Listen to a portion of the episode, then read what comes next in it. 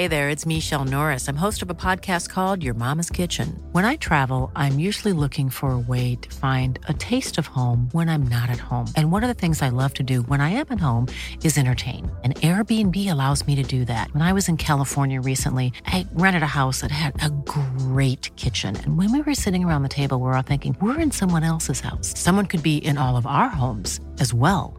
If you have a home, but you're not always at home, you have an Airbnb. Your home might be worth more than you think. Find out how much at airbnb.com/slash host. Hold up. What was that? Boring. No flavor. That was as bad as those leftovers you ate all week. Keke Palmer here, and it's time to say hello to something fresh and guilt-free. Hello Fresh. Jazz up dinner with pecan-crusted chicken or garlic butter shrimp scampi. Now that's music to my mouth. Hello Fresh. Let's get this dinner party started. Discover all the delicious possibilities at hellofresh.com. I'm feeling festive already. Oh my god. UK Tech Weekly Podcast. UK Tech Weekly podcast had a very weekly pod. UK Tech Weekly podcast. You might even say, oh God. UK Tech Weekly podcast laughed at us and called us names. UK Tech Weekly podcast. Join in with our podcast game. Ho ho ho and welcome to this newest sack of pleasure from the UK Tech Weekly podcast. The UK's merriest weekly tech podcast, dropping knowledge down your mental chimney once a week. The UK Tech Weekly podcast is an infotainment sleigh bell rung by the editors of PC Advisor, TechWorld, Macworld UK, Computer World UK, and this week, Digital Arts. Every Friday, we audition for an audio pantomime, slapping our audio thighs, dancing with fading audio celebrities, and insisting that oh no, we audio didn't, in order to bring you no more than 40 minutes of informed chat on the hot tech topics of the past seven days. Please don't forget to subscribe, review, and tell your friends. I'm David Price, acting editor of Macworld UK, and today I am delighted to be joined for a festive chat by Principal Boy, Dom Preston, staff writer on PC Advisor and Macworld. Hello. Wicked Stepmother, Miriam Harris, staff writer on Digital Arts. Hello. And back end of the pantomime horse, Scott Carey, online editor of Tech World. Hello. This week we are talking design, presence, and Star Wars. Live long and prosper. Miriam Harris. I'll be honest, it's been a pretty crappy year. Uh, so, can you cheer us up? What's in store for us in 2017? I think I can cheer us up, but I am taking the challenge to explain visual trends with an audio only medium, so bear with me. But um, as you were saying, we definitely have had a year of uncertainty. As we all know, Brexit, Trump, fake news circulating on Facebook, and it's kind of created this um, environment of not so sure about the truth. So for 2017, the visual trends are kind of translating that un- uncompromising clarity. So we've just had a look at color, graphic design, um, photography, branding, everything that you'll want to know if you are in the creative industries, if you're with a client or a product, um, kind of wanting to know the context that you'll put it in. And you, and you say this, but this will actually, I'm, I'm guessing, filter through into the sort of the world at large, products at large. Yeah, Um, you'll see it all around you. Billboards, what you buy. It's kind of you know. I'm sort of, I'm, I'm reminded. Sorry to interrupt, but I'm sort of reminded of. Um, have you seen The Devil Wears Prada? I There's have. A, there's a brilliant bit in that. I love it. where um, uh, who is who's the woman in that? I've Meryl Streep? forgotten. No, but the younger one. Oh, Um, Anne Hathaway. uh, Anne Hathaway. Anne Hathaway's wearing a blue jumper, and, Yes. and she's saying to Meryl Streep that she's not affected by um, fashion trends at all. And then Meryl Streep sort of schools her, and, he, and she says basically that she chose that colour sort of three years earlier, and it's filtered gradually through. Um, and I understand. I mean, I, I have no design eye to speak of, and certainly no fashion eye. But I appreciate that the things that people like you are aware of now, I will wear.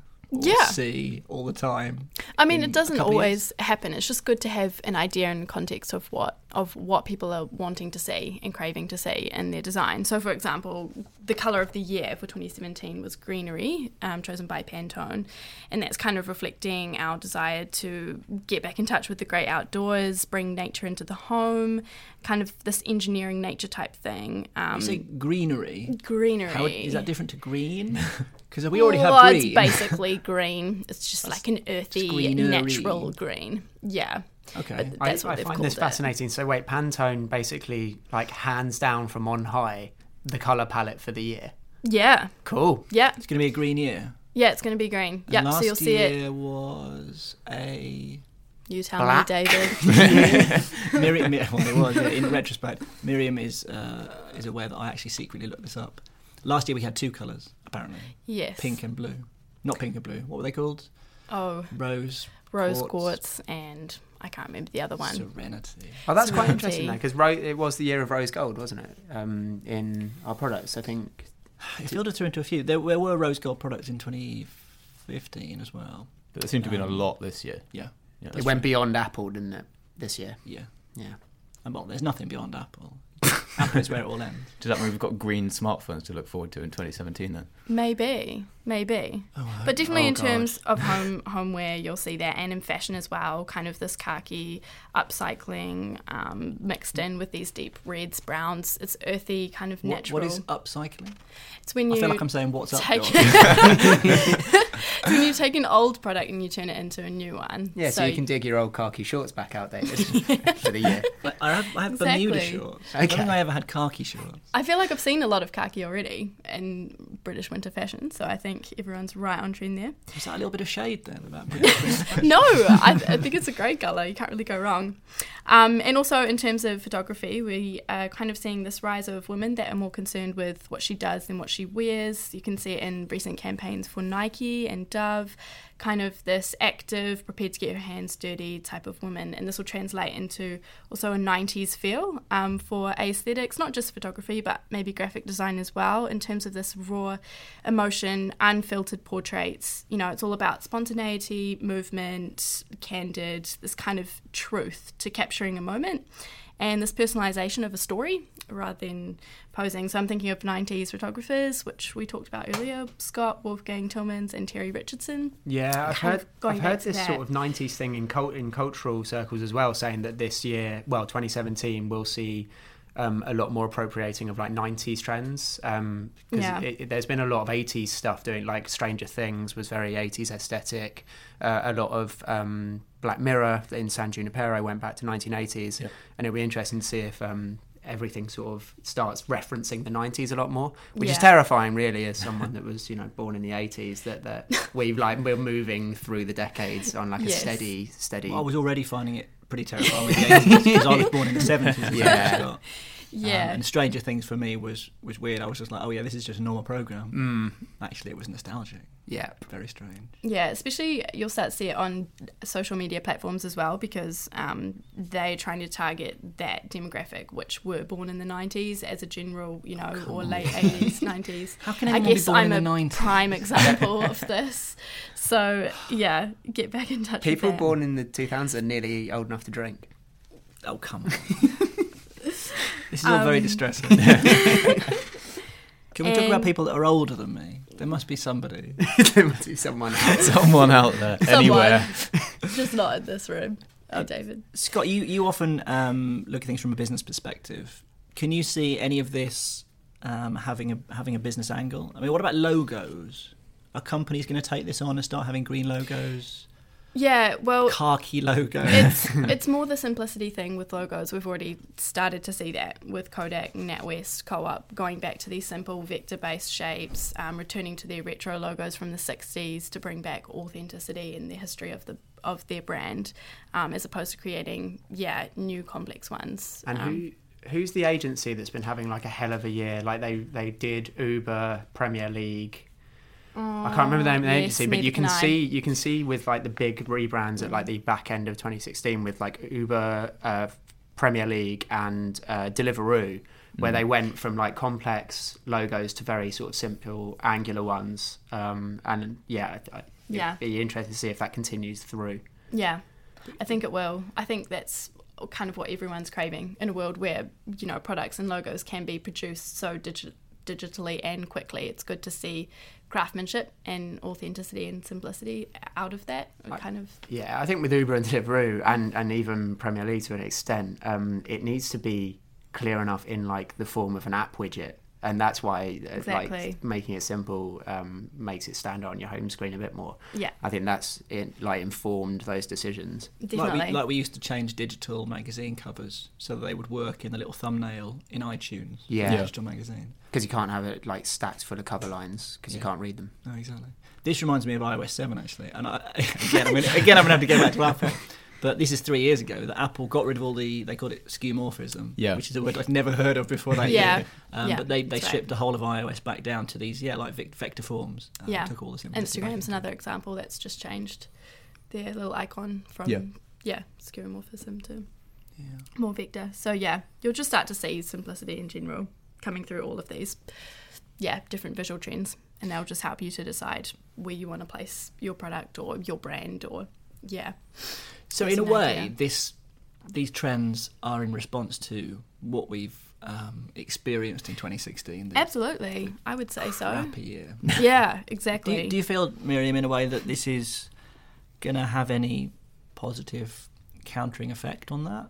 Is it, is this just designers and artists not having any control over the world and just doodling away and changing that? and Um, I hope I hope it'll have a positive impact, but definitely it's all about just individual kind of stories and your personal um, taste. So I think trends in general actually becoming less important now in a world where it's all about collaboration. You know, you see these new brands come out and they've only been in logos and they've only been decided on the visual design um, through um, like online blogs of getting everyone involved and deciding, you know, that like Mozilla Firefox is going through that at the moment. They're getting everyone online to decide on the best kind of brand design. So it's all about collaboration. Isn't Win- that always Windows dangerous?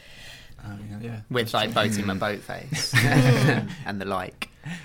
Well, the last uh, expansion to the board game Cosmic Encounter was all based on um, reader suggestions and player suggestions, so it can work, you know. Uh, yeah, I No- guess no if you have uh, if you have a nice sort of tuned in audience rather than just the Nerdy. general public. Exactly. Yeah, exactly. Yeah, but And yeah, Win- well, Windows did that, didn't they? They adver- and the advertising campaign was all about Windows was my idea. Yeah. I feel really old. I'm just saying, oh, this has all happened before. But I suppose it is always a cycle. Well, it's isn't all it, a cyclical, trend. Yeah. Yeah, exactly. Um, Dom, you're Yes. going to be talking about Star Wars a little later. We don't want to spoil either the film or what you're going to be talking about, but do you have any thoughts on the design in Rogue One? The, the sort of the conception of a future, and we look back at Yeah. the original Star Wars films and they look incredibly. Um, I I think they've, they've sort of dated quite well, but they look like a very past version of the future. Well, that's one of the really interesting things about Rogue One is because it's a prequel to uh, the original Star Wars film, sort of a very immediate prequel set just before that film. Uh, they've really gone to efforts to capture that same aesthetic, and I think that ties into that authenticity uh, idea. So, like, they've made a point of getting all of the fighter pilot extras to grow out their sideburns and moustaches Amazing. so that they look like they'd been cast in the original 70s films. And they've actually used some old footage, some sort of uh, cut footage from the original film as well. So you do have this mix of actual 70s extras with current extras designed to look like they're from the 70s. And That's that- um, Harrison Ford had that, uh, sh- that shirt wide open, didn't he, with all his chest hair sticking? Yeah. yeah, It was so funny that that was their idea of the future. but- That's always been one of my favourite things about the Star Wars aesthetic is that um, it looks like a very lived-in world. It's not like super futuristic. Like a lot of the spaceships have dings and Yeah. like dirt on them, and it, it looks like everything's a little bit rough and ready. And a lot of the droids are a bit sort of clunky and Yeah. rickety and stuff like that, rather than Everything's always broken. Yeah, I, I think it's interesting. Yesterday, the um, trailer, well, some like the teaser dropped for the new uh, Blade, Blade Runner, Runner. film, uh, Blade Runner uh, 2049. 2049. Yeah. Um, and the aesthetic of that looks very, very similar to the original Blade Runner, even though it's set uh, sort of 20 years ahead. 20 or 30, something Yeah, like that. Yeah. Um, and it's still got that real sort of steampunk aesthetic, and That you've got a- a lot, was a great look. a lot of neon, um, like that that vision of LA, um, sort of 30, 40 years in the future. Um, and it's interesting that they that Denis Villeneuve is doing the same thing. Um, that they're doing with Star Wars in terms of trying to keep that aesthetic and not trying to rethink it too much or like reinvent the wheel. The thing that they got really right in Blade Runner was the sort of corporateness of everything. Yes. Yeah. I thought that was really nice. You get those about in Aliens as well. There's that whole thing about what's it called? The Wayland Utani. Weyland Yeah. Yutani. I knew you'd know that. Yeah, well, that's 26. Uh, that's 2017, I should say, Yes. um, which is coming up fast. I don't know where this year has gone. Um, before we move on to our next topic, uh, let's go around the room. The question is this: 2017 or 2017? wow. oh, Scott Carey. Amazing. Uh, 2017. Oh, let's hope so. Miriam Harris 2017. and Dom Preston. 2017. Heavily Brilliant. optimists. Oh, this is fantastic. Why on earth are we optimists? I have no idea. I suppose there is very few people left to die. I'm an England football. I'm an England football fan, so I, I know that like history doesn't affect my optimism levels. I don't really understand that reference, but I'm, I'm sniggering anyway. Um, is, is there football next year? No, don't No worry. football. No more football. Uh, so uh, let's have a short break, and when we come back, we're going to talk about Christmas presents. Scott Carey, as you know, it's better to give than to receive, which is why I didn't buy you a present. But what are you going to be pulling out of your sack on Christmas morning? That's the second time I've I used that innuendo. you were going to use that more than once. um, no, I think uh, it's a good opportunity this time of year to talk about some of like the uh, things that have come out this year that we might be buying for people or we might be hoping for. Um, and I think like the big the big ones this year is is like which games console to buy is always a big one. I think this year more than ever it's a really tricky one because there are so many of these weird new like hybrid variants. There's like the PlayStation Slim, the PlayStation uh, Pro. Pro. the Xbox One. Um, so trying to work out which one of those to buy is is going to be a big struggle for for consumers this year. Uh, I know that one of my colleagues has just bought the Slim, which is like two hundred and sixty pounds, but then the Pro is three hundred and fifty pounds, and then on top of that, you've got um, the PlayStation VR, and you've got the big rise of like VR um, this Christmas time, and you're always Christmas is always the time for the early adopters to sort of jump in and um, start looking at these things. Well, this might be an interesting one because the this I think this is the first Christmas where VR has the potential to be mainstream. Yes. a little bit mainstream. Yeah. Because I think the early adopters have been going at it for a little while, um, but you might get some normals getting getting VR this Christmas. It's still very expensive. It is. What's what's the best option on VR? Well, it, it, Lewis um, Lewis Painter is is the our expert on VR here, and um, talking to him over the past couple of months, he seems pretty uh, bullish on PlayStation VR being the best option here. Uh, obviously, the price difference isn't as um, isn't as useful to you if you don't have an existing PlayStation console. Right. Um, so the P- PSVR is like three is three hundred fifty pounds, maybe four hundred once you bundle in the camera and the little lightsaber like pom poms that I like to call them. Yeah. Um, but the Oculus Rift is like an extra hundred on that. The Vive I think is an extra two hundred on that. And the Oculus, you'd need a PC. Yeah, And it has to be a um, pretty pretty robust system. Yeah, you need something quite powerful to run Oculus games happily. So I'm guessing this is, a lot of this is going to depend on what people already own. Yeah, and also um, just like aside from all of that, um, Lewis seems pretty uh, convinced that the PlayStation is just the best of the bunch anyway in terms of um, how uh, sort of the the quality, the quality of the build, but also it's the only one that has like some really solid IP in, uh, behind it in terms of the games. Like there are some proper PlayStation titles with proper VR versions out that's ready for Christmas. I suppose that's the question: is, is the content, um, Yeah.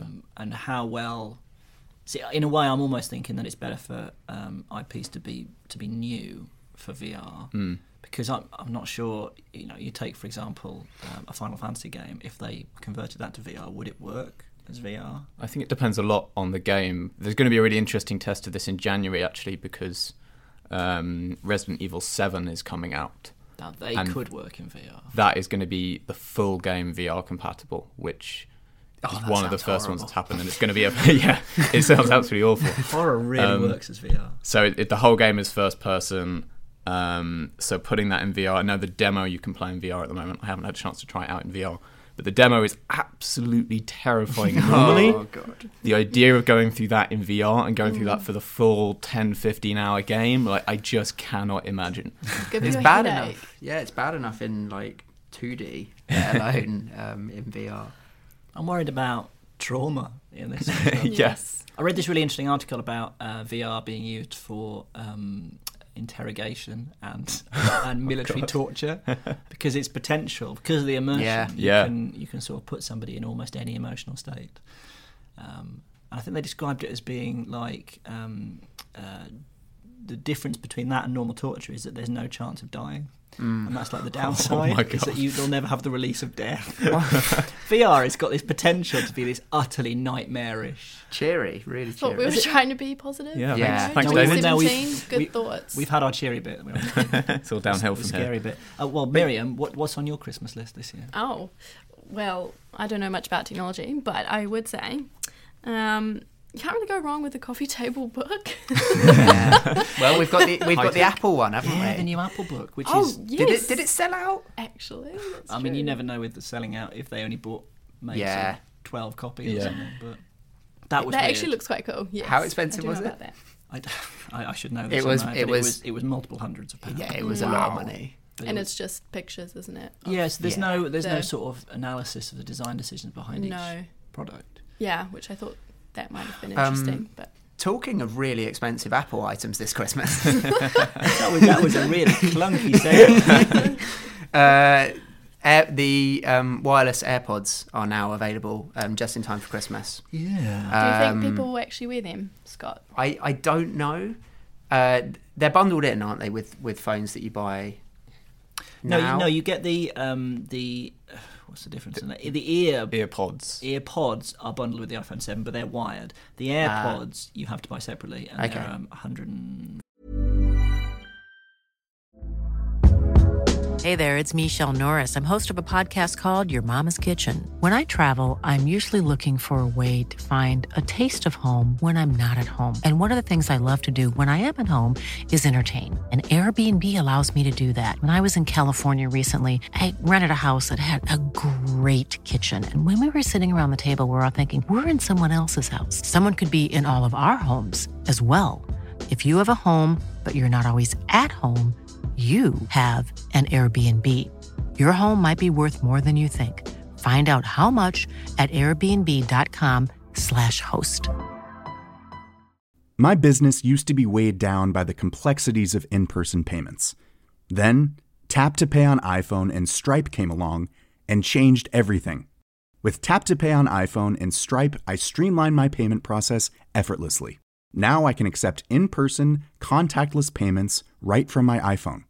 No extra hardware required. What's truly remarkable is how I can cater to all of my customers' payment preferences. Whether they're using cards, Apple Pay, or other digital wallets, Tap to Pay on iPhone and Stripe ensure a smooth checkout experience every time.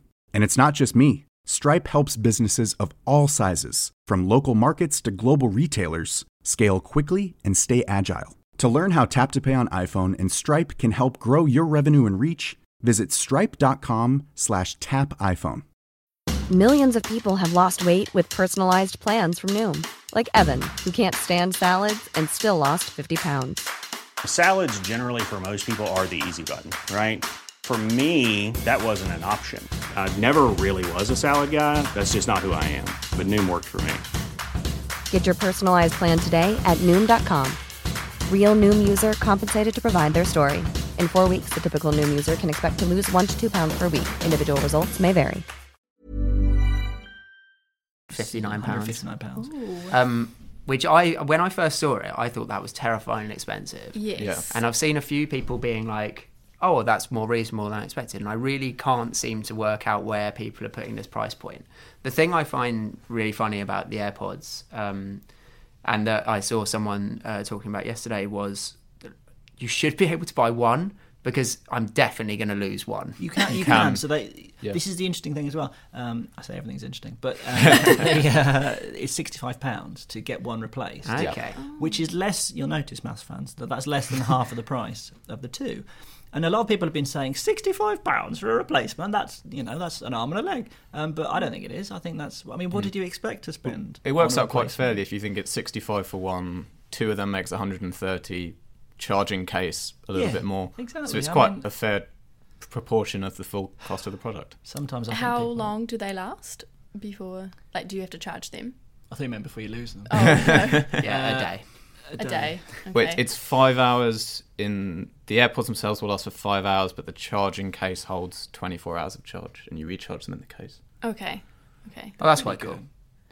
The, the real issue I think most people have with the AirPods is whether they're going to fall out. Yeah. Um, and that's something you don't know until you try them. Um, Yeah. My colleague uh, at Macworld US, Susie Ochs, has reviewed them, and she made a video of herself like jumping up and down and dancing and, and like hitting the side of her head. Yeah. like, and uh, and they just didn't come out. They were perfect. So when what's what kind of situation would they be best, you know, used in? Better than ones with a with a wire.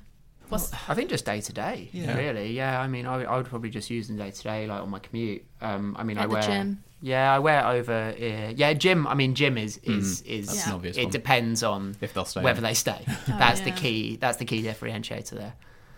Uh, but if you've got a scarf on, the wire gets tangled up with that. Yeah. Not relevant this time of year. gym in Um, London? But might I. I always sort of. Oh yeah, you wouldn't have the scarf in the gym unless you're being really weird. So I'm just interested if like, and it's difficult to say without trying them, but like, I assume with Apple that they are of a very high quality and a very high quality sound wise, because the original white ones with the wired ones are okay. Yeah. Um, but for that price point, they they, they have to be pretty superior to um, some of the cheaper wireless headphones that are on the market. Yeah, reports are that the audio quality is good, the fit is good. Um, the main um, problem, I think, is that is the Siri control, Mm-hmm. which seems to be quite clunky at the moment. Um, it's slightly awkward. I think you have to sort of tap them to activate Siri, Okay. and then there's sort of a limited um, sort of palette of, of uh, phrases that it responds to that aren't necessarily the most intuitive at the moment. You- Well, no one uses Siri anyway, so we're fine. well, yeah, but Exactly. this is the thing, you need you need to use Siri with these. Otherwise Yeah, yeah. They're, they're no more convenient than than wired ones, really. Um, I- I- there's an issue with the volume uh, increase it. you sort of you tap them and then you say volume up, and then it and it increases the volume by I think two notches on the scale. Is that the only way to turn the volume up? Uh, well, you can still do it through You your can do it through your phone. um, but that's the only way to do it with Siri. And even if you say something like, Because I don't want to do that on the tube. Yeah, wouldn't Yeah. people find it weird talking to these? I don't like that idea.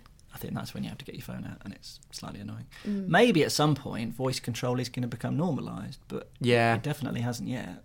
No. Um, it's got more, a lot more reliable. Yeah, in, like in the movie Her, like everyone's doing voice controls all the time, aren't they? Um, and I still haven't seen that. Oh, have you not? I mean, yeah, it's it's really Isn't that like a dystopian vision of hell? it's not dystopian. Well, it's kind of dystopian. It's kind of in the middle, but A light um, dystopia. it, it's um, a dystopian yeah, comedy. yeah, basically, if like Wes Anderson did a dystopia, it's a bit zany, um, but it's uh, yeah, it- it's sort of jarring watching it in that, but you can you can definitely envision a world where where it's a little bit more normal, especially in urban environments where everyone's got their headphones in all the time. Um, going back to Star Wars quickly, I thought it was interesting because my little cousin is a big Star Wars fan, and I hate buying gifts for kids. I find it so difficult. Um, so I was hoping to get him some sort of Star Wars merch. And the interesting thing about Rogue One, um, which we will probably get onto later, is that where um, the new Star Wars last year had like really merchable like Yeah. uh, That's like a IP. horrible, horrible Yeah. word. So BB-8, the little um, circular uh, droid, is uh, you can get a toy version of that remote control. Mm. Brilliant gift. Well, But- Sphero did a really nice sort of take on that because they already had a little ball that could roll around. Yeah. And they Yeah. just basically had a little Adapted it for attachment that sits on the top. Yeah. It's really clever. um, and uh, I think a few of the characters from the new one um, are a little bit more sort of immediately recognisable. Uh, also, they, there are lightsabers, Yeah. uh, but in Rogue One there are um, very few lightsabers. Uh, which again is an easy gift um, for a ten-year-old boy. Uh, so I was really, really Is struggling. because there's no Jedi in Rogue One? Uh, I haven't seen it. yeah, yeah, yeah, there- there aren't yeah, there are no Jedi. Well, there's there's one. Ah, is that Darth Vader? Yeah, but he's in the trailer, so Yeah. Okay. I'm very disappointed about the lack of lightsabers. Lightsaber toys, though, are a bit of a, a sort of monstrosity. because they're not as good as actual lightsabers. I know, I know. the whole thing about lightsabers is that they're like almost magical. You Mm. know. Can they can they cut through anything? Is that right? Have I got that right? Uh, Except other lightsabers. Yeah, pretty much anything. I'm I'm sure people who are bigger Star Wars fans than me will immediately. You there know, will be a Star Wars wiki or whatever it's called. Wookiee. There'll be some type of made up Wikipedia, metal yeah. that, that they can't cut through. Yeah. I've got no doubt. because there was that business with um, Adam Driver's lightsaber in uh, the Force Awakens. They Yeah. had the side guards, Yeah. but the side, but they weren't completely made of light. So they were like little bits. So if you if you sort of like Yeah. shing on his lightsaber and then ran down the length of it, it would just cut through the handle anyway. Oh, so yeah. his little side So were just no for show. yeah. But that that kind of was an indictment of Adam Driver's character, wasn't it? It was because yeah, it reflected his lack of um, self control. Yes. Uh, this is all very exciting. Uh, I'm sure we're Um, putting people to sleep. Uh, Yeah. Are Uh, there any non Star Wars toys you're interested There were in? there were not not so many toys, just because again I find it really difficult to buy for children. Um, but one thing I did notice this year is that uh, it might be sort of in more ways than one the Christmas that Amazon owned, and Amazon sort of in- increasingly owns the shopping experience, but also their their products seem to be getting really popular this year. I um, I know quite a few people that are getting or are asking for Amazon Echoes. Yeah. Uh, I've got and- an Echo Dot for my dad. yeah, I've got an Echo Dot I hope he's not um, that. I'm giving to someone, and also the um, Will that person be listening to the podcast? uh, probably not. That's the spirit. You, you hope that family support, but you know. Um, I don't think anybody in my family has listened to the podcast. Oh, that's a shame. Very sad. And then the other thing that I uh, got bought for my birthday, which I actually think is a really good product, so I'm now buying it for other people, is the Amazon Fire Stick. And I was really out on the Fire Stick. Um, but now that I've got one, I use it all the time. Like I went home on Sunday, um, I really wanted to watch Die Hard. I didn't know what like streaming service it was on, so I literally just typed it in, and it was like, oh yeah, it's there on Netflix. Open Netflix, bang! I was watching Die Hard within a couple of minutes. That's so dream, isn't it? I think it's I think it's a really good product, and it's forty five quid, which is a really reasonable price to buy for someone for Christmas. Yeah. Yeah.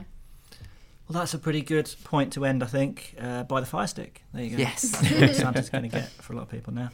Um, before we move on to our final topic, which uh, is Star Wars, obviously, uh, let's go around the room. Uh, question is the most wonderful time of the year, or now is the winter of our discontent? Scott Carey. The most wonderful What the time of what? year. Why am I so optimistic? What? What was the second option? Now is the winter of our discontent. Have I got that right? Yeah, Which yeah, yeah. I think so. Basically, is Christmas bad? no. Wonderful time of year. Oh, good. Dom? Yeah, most wonderful time of the year as well. Great. Well, we are very actually optimistic. Yeah, aren't we're in a good mood. great. Um, we'll be back after a short break to talk about Star Wars. Spoilers alert! Spoilers alert! Spoilers alert! Actually, we will try not to do too many spoilers. Um, Dom, Yes. you uh, have reviewed uh, Star Wars Rogue One for PC Advisor, I believe. Yep, that's right. Um, is it any good? It is good. Very pleased to say it's good. That's the end of the podcast. Yeah, Great. we're done. Uh, Sorted. That's the review. it. That's yeah, good. that's pretty much all I wrote. What's uh, what's so good about it? Um, got lots. So, uh, just yeah, for those who don't know, it's um, a sort of standalone Star Wars film. It's the first one, so it's not episode number anything. Uh, it's the first sort of spin-off. There'll be another spin-off in a couple of years with a young Han Solo. Um, this one is set immediately before the first Star Wars film, and it's about a group of rebels who are trying to steal the plans for the first Death Star. So they're trying to find that weak spot that Luke manages to target in the at the end of the first Star Wars film. Okay, so right away we have a slight potential issue, which is that we kind of know what's going to happen. Yeah, Yeah. so it's all building towards an inevitable point. Um, but the film does a nice job of using that to its advantage. You kind of know where it's got to end up. The challenge is figuring out how it's going to get there. And also, because it's willing to go a bit darker than Star Wars films normally do, the question is which of the characters are going to make it to the end. Is that, that's the thing I found interesting, um, and like that's why the spoilers aren't really spoilers if Yeah. you're paying attention. Because if you've seen the original Star Wars movies, you kind of know where you're going to be at the end of this movie. There are certain aspects of it that are really interesting that you're going to want to find out. But actually, there, I had this weird. I watched it last night and I had this weird sort of realization about halfway through where I was like, "Oh yeah, wait, th- this is a suicide mission. Like the, these guys are probably not getting out of this. They, they, they and they're fully aware Yeah. of that." Um, so it, it sort of raises the stakes of, of where we end up in terms of the the sacrifice that these guys make, and that sort of darkness is the bit that I really enjoyed about it. Absolutely, it sets a different tone, and what I thought, partly because of that, and partly because of some of the way it's shot and some of the way the action is staged, it felt to me like the first Star Wars film that where it lived up to the wars bit of the title. Um, you know, Star Wars has always had a lot of action, but it's never really felt like war. It's you know, rollicking, fun space adventure for the yeah, most it's part. always it's always a happy ending. yeah, Um, the Clone Wars were like the cleanest war Exactly. ever. Whereas this really does kind of feel. yeah, this has that war film feel to it. They made a point of saying they were going for that sort of like classic World War II film, sort of you know group of soldiers behind enemy lines on a desperate mission. Uh, There's a lot of water. There's a lot of like Yeah. sort of Saving Private Ryan esque, like Exactly. soldiers like fighting on the beach Yep. kind of thing. Even though they filmed it in the Maldives, which is slightly different to filming it in um, Normandy. It's not bad being an actor, is it? No. No. This is the second uh, consecutive film with uh, a female lead. Um, and I'm going to resist throwing this to Miriam, just the only woman in the room. Um, it- how are they getting on with that? Because I remember with um, uh, what's it called, the, uh, the Force Awakens. Mm-hmm. Uh, they the two leads were a woman and a black man, Yeah. and then you know people online were throwing loads of abuse at that because they're Because people online. Uh, Yeah. But this time I've heard less about that. There's been less. Uh, there has been a bit.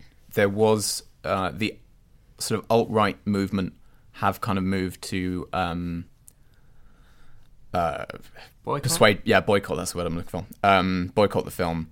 Uh, apparently unsuccessfully, given what the first weekend's box office results were, which were very good.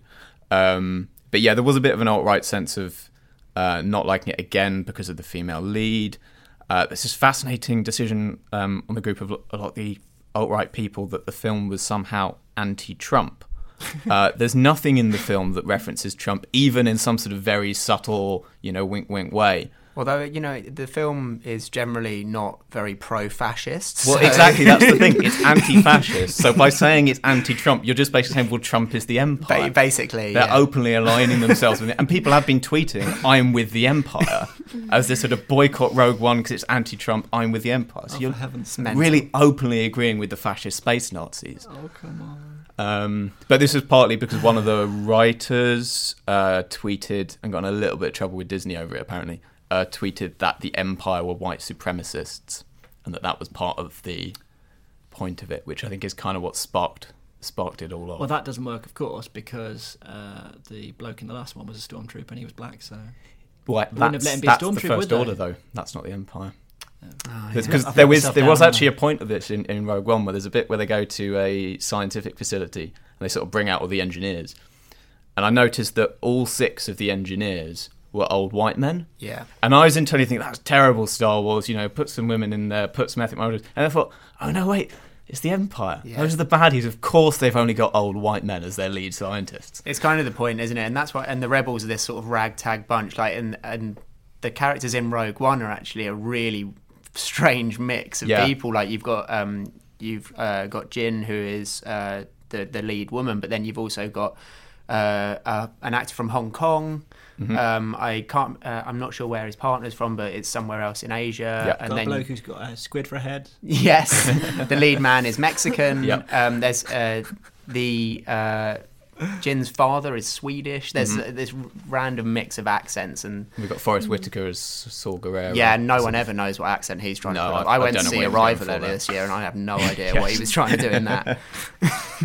Miriam, are you going to go and see this? You and me are the are the two here that haven't seen it. I'm definitely going to see it. I about think you have to be a fan or at least have watched them or. Have you not? You've not seen any Star Wars? I have films? not seen any. I'm so sorry. I think it is. It is hard to come in cold on Star Wars. yeah. You could Yeah. be foreigners at this point.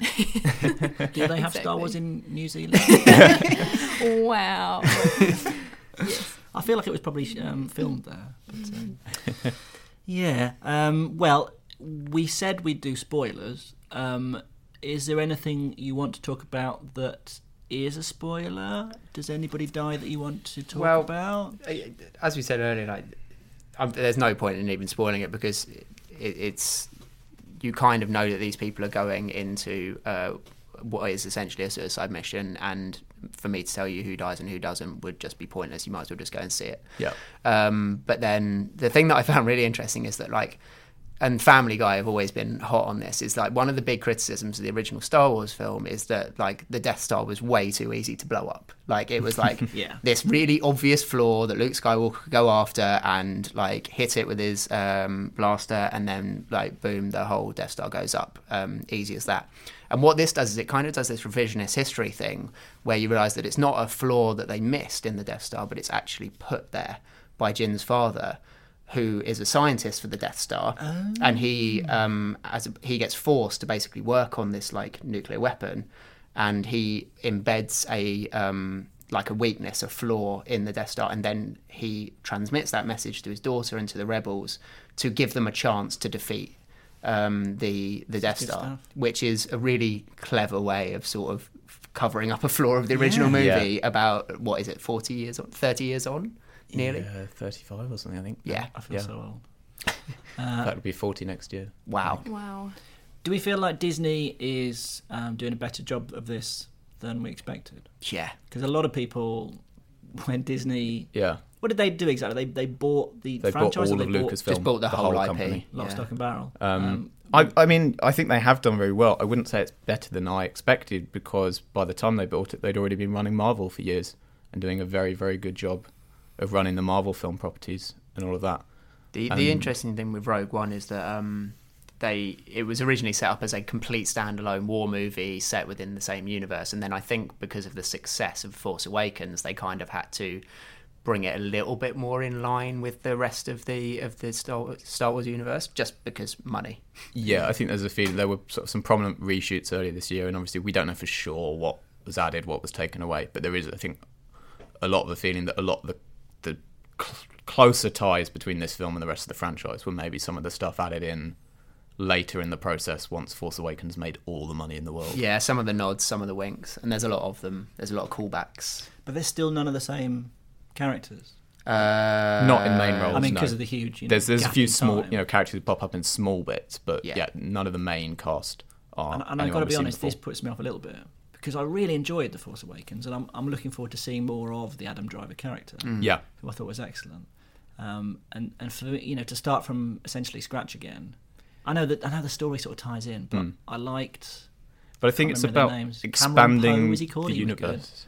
Um, Dameron, yeah, yeah, Dameron Dameron Poe. Dameron Poe.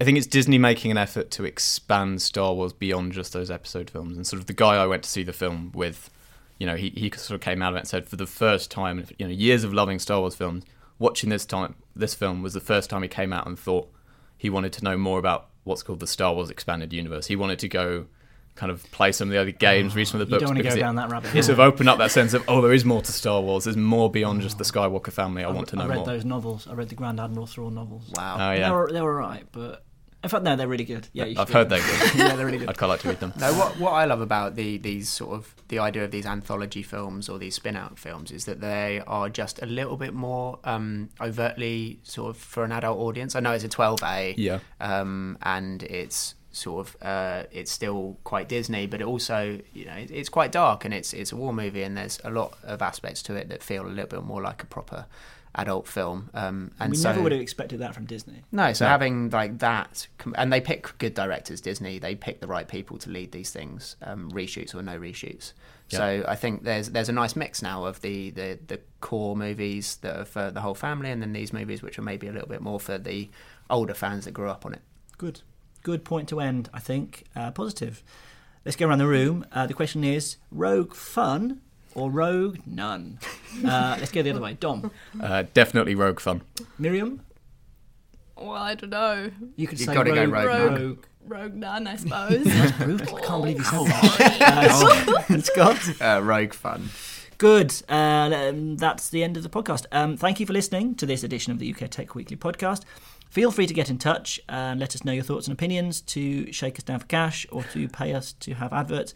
Uh, you can tweet us on any of those topics using the handle at UK Tech Podcast.